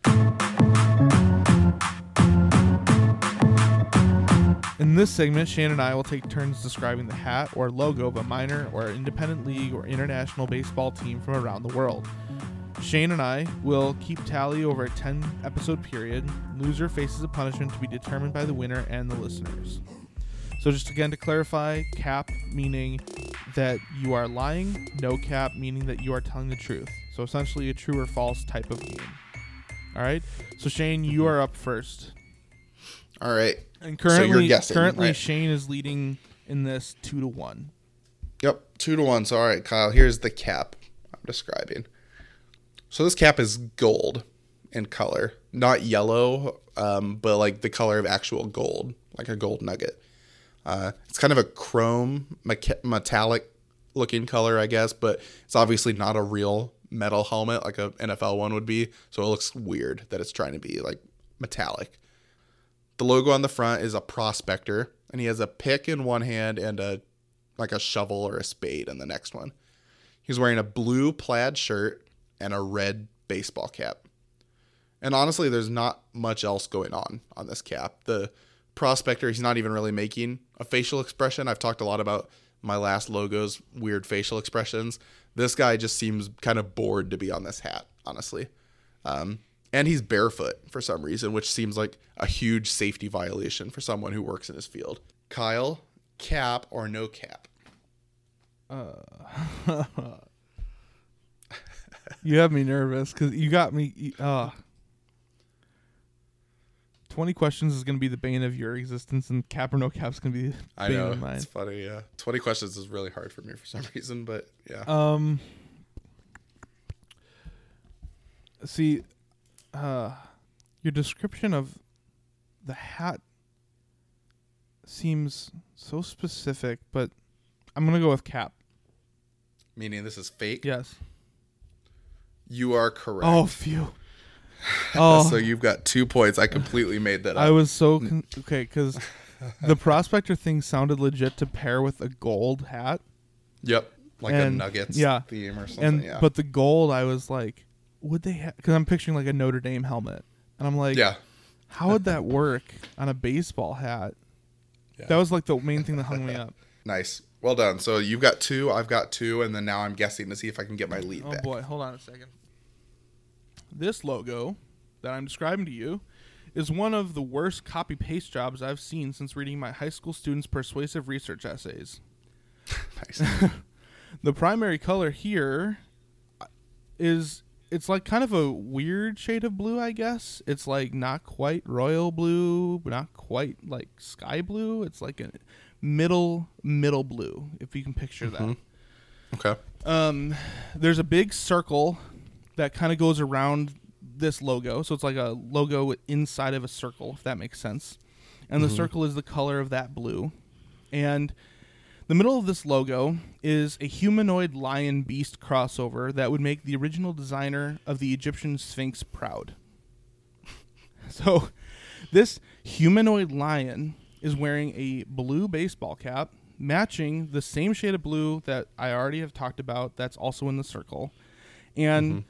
it has ears that are the color of human flesh, but the shape of a lion's, and it has a yellow mane with piercing blue eyes, like Rolf, the Austrian turned Nazi from The Sound of Music.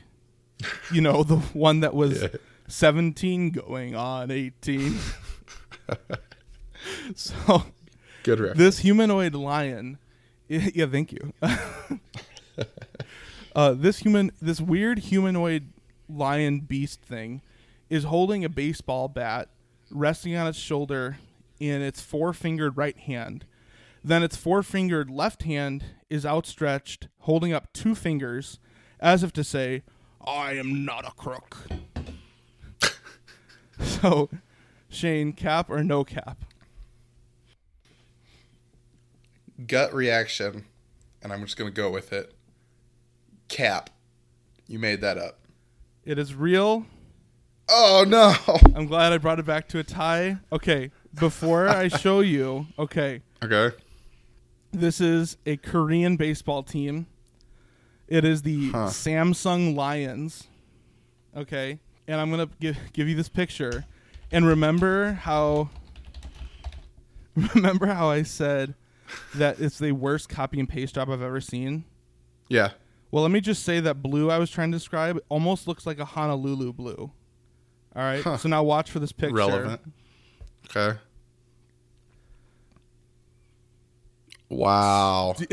so not so much That's like a knockoff. Even the font kind of looks the same on his jersey. That's my point. Is the font so like the image itself is nothing to do with the Detroit Lions, Huh. but the Lions like font and everything looks very similar.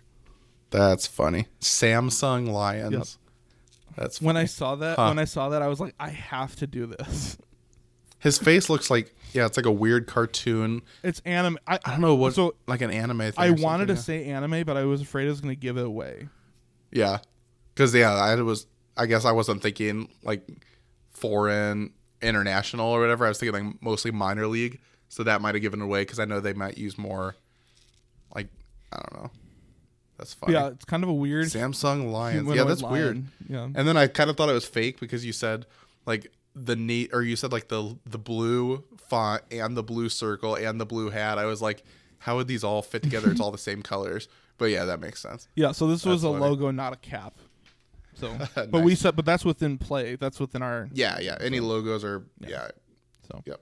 Because like, most of the logos I found weren't directly from a cap. It was just the team logo. I'm just happy that I fooled you because I haven't. That was that was the first time Yeah. I've fooled you. So I as you were doing it, I was like, I think he's over describing, like I'll do sometimes with mine where it's fake and I'll like add lots of details. And I was like, I think he's making this up. well, I'm happy that it worked out, and I'm happy you That got to see that because it looks strangely That's like funny. the Detroit Lions. Because It does. You That's see like how a- it's outlined in the silver too. Yeah. Oh yeah, that's weird. Yeah. All right. Well, Huh. that was cap or no cap.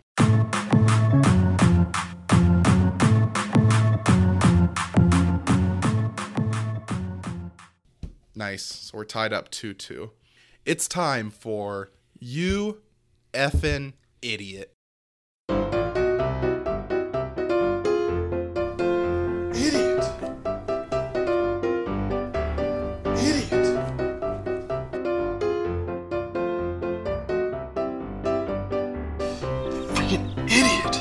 Every other week, we select an absolute moron from the past few weeks in sports and shout about them in this segment. Here we go. Okay, so Bill Belichick, the dude's draft room setup looked like the dining room of my old step grandpas who had covered the entire thing in playing cards and stamps because he used to collect those things. um, I saw a lot of people online, probably dumb Patriots fans, defending him, being like, "Well, actually, you have to appreciate it because it's just a small room in his mansion on the water on Chesapeake Bay." Okay, great, good for him. D- still doesn't excuse the lame old person decor filling the room. I know your heyday may have been in the 50s, Bill, but that doesn't mean the house has to look like that era. And I know you're like 67, but I mean, come on. Um, furthermore, at the beginning of the draft, and I love I love this. Belichick had his MacBook Pro, not a sponsor, Yep. open at the table. You know, because they had to have the computers open so they could follow along with everything. So after a few shots of him back and forth from ESPN or whatever, all of a sudden his MacBook had been covered with a makeshift piece of printer paper that said Patriots, um, and it was also p- pixelated. So basically, either the league or the network called Mr. Belichick during the draft and said, "Yeah, um, we can't have the Apple logo displayed right now, so we're gonna need you to cover that." So the man, the myth, the legend, Bill Belichick, and I Yeah. actually really appreciate about this him about this, but it, he is still an idiot for this. Basically, copied and pasted the word Patriots, printed it, and taped it over the Apple on his computer. Like, not a sticky note or something easy. The word Patriots. it's it's like almost passive aggressive or something. It probably was, knowing him. But that's a rookie mistake, Billy boy. Know who your sponsors are, you friggin' idiot. Idiot. Nice, good pick.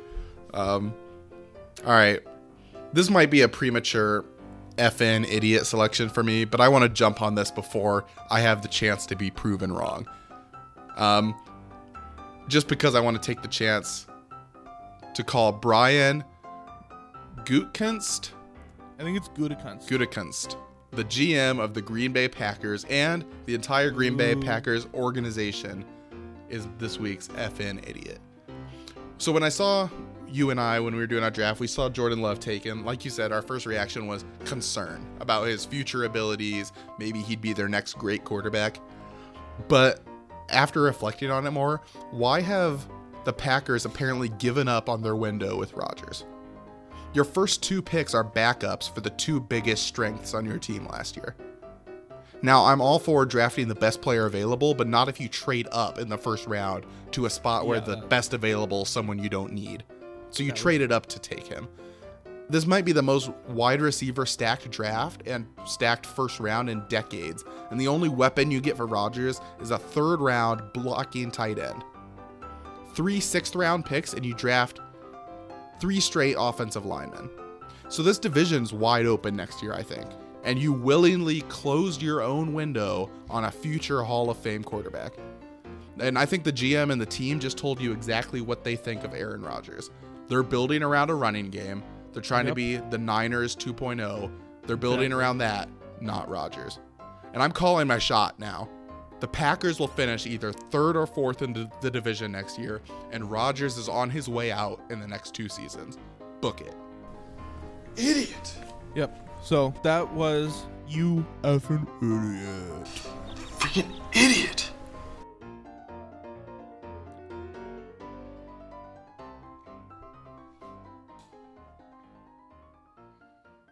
Well, Shane, I think it's time we found that silver, silver lining.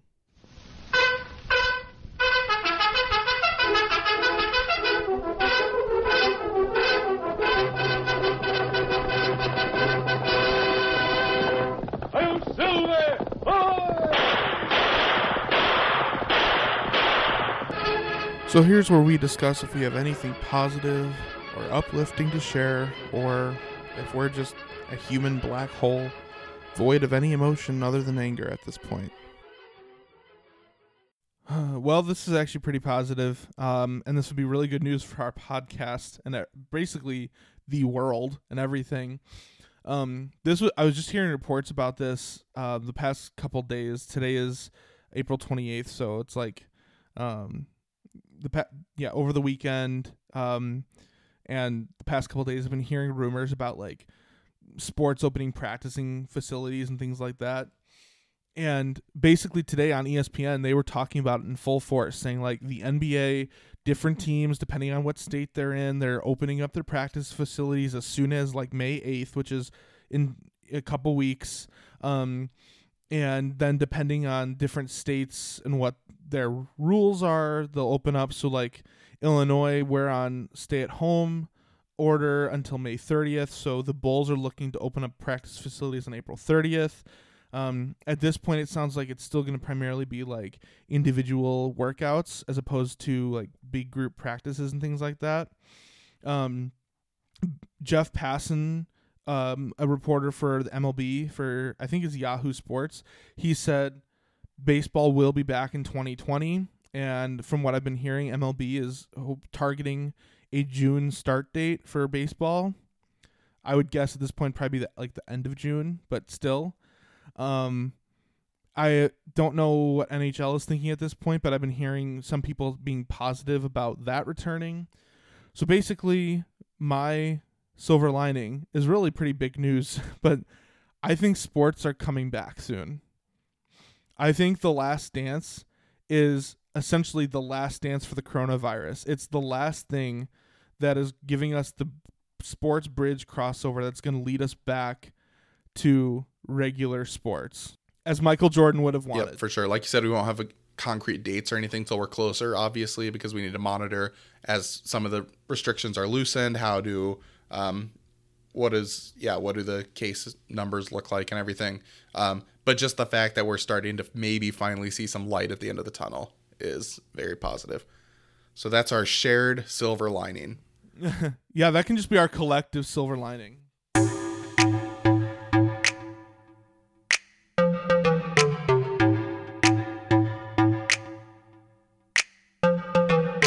Well, that's what we're frustrated about, excited about, and what we're talking about in general today. What about you? Share your frustrations with us or about us at Real FN Podcast on social media or Nation of Frustration at gmail.com. Or go voice your frustrations and leave us a review. And if you're frustrated that this episode is over because you want to hear more, be sure to look for new episodes every Thursday, everywhere you can get podcasts, and be sure to subscribe. If you get as frustrated as we do, or you just enjoy hearing us gab, consider supporting the show on Patreon for a monthly subscription or Venmo tip jar for one time donations. Every little bit helps. Even $1, also known as 430 millionth of Mike Trout's contract, makes a big difference for us. We appreciate the support. Now get out there and frustrate the hate.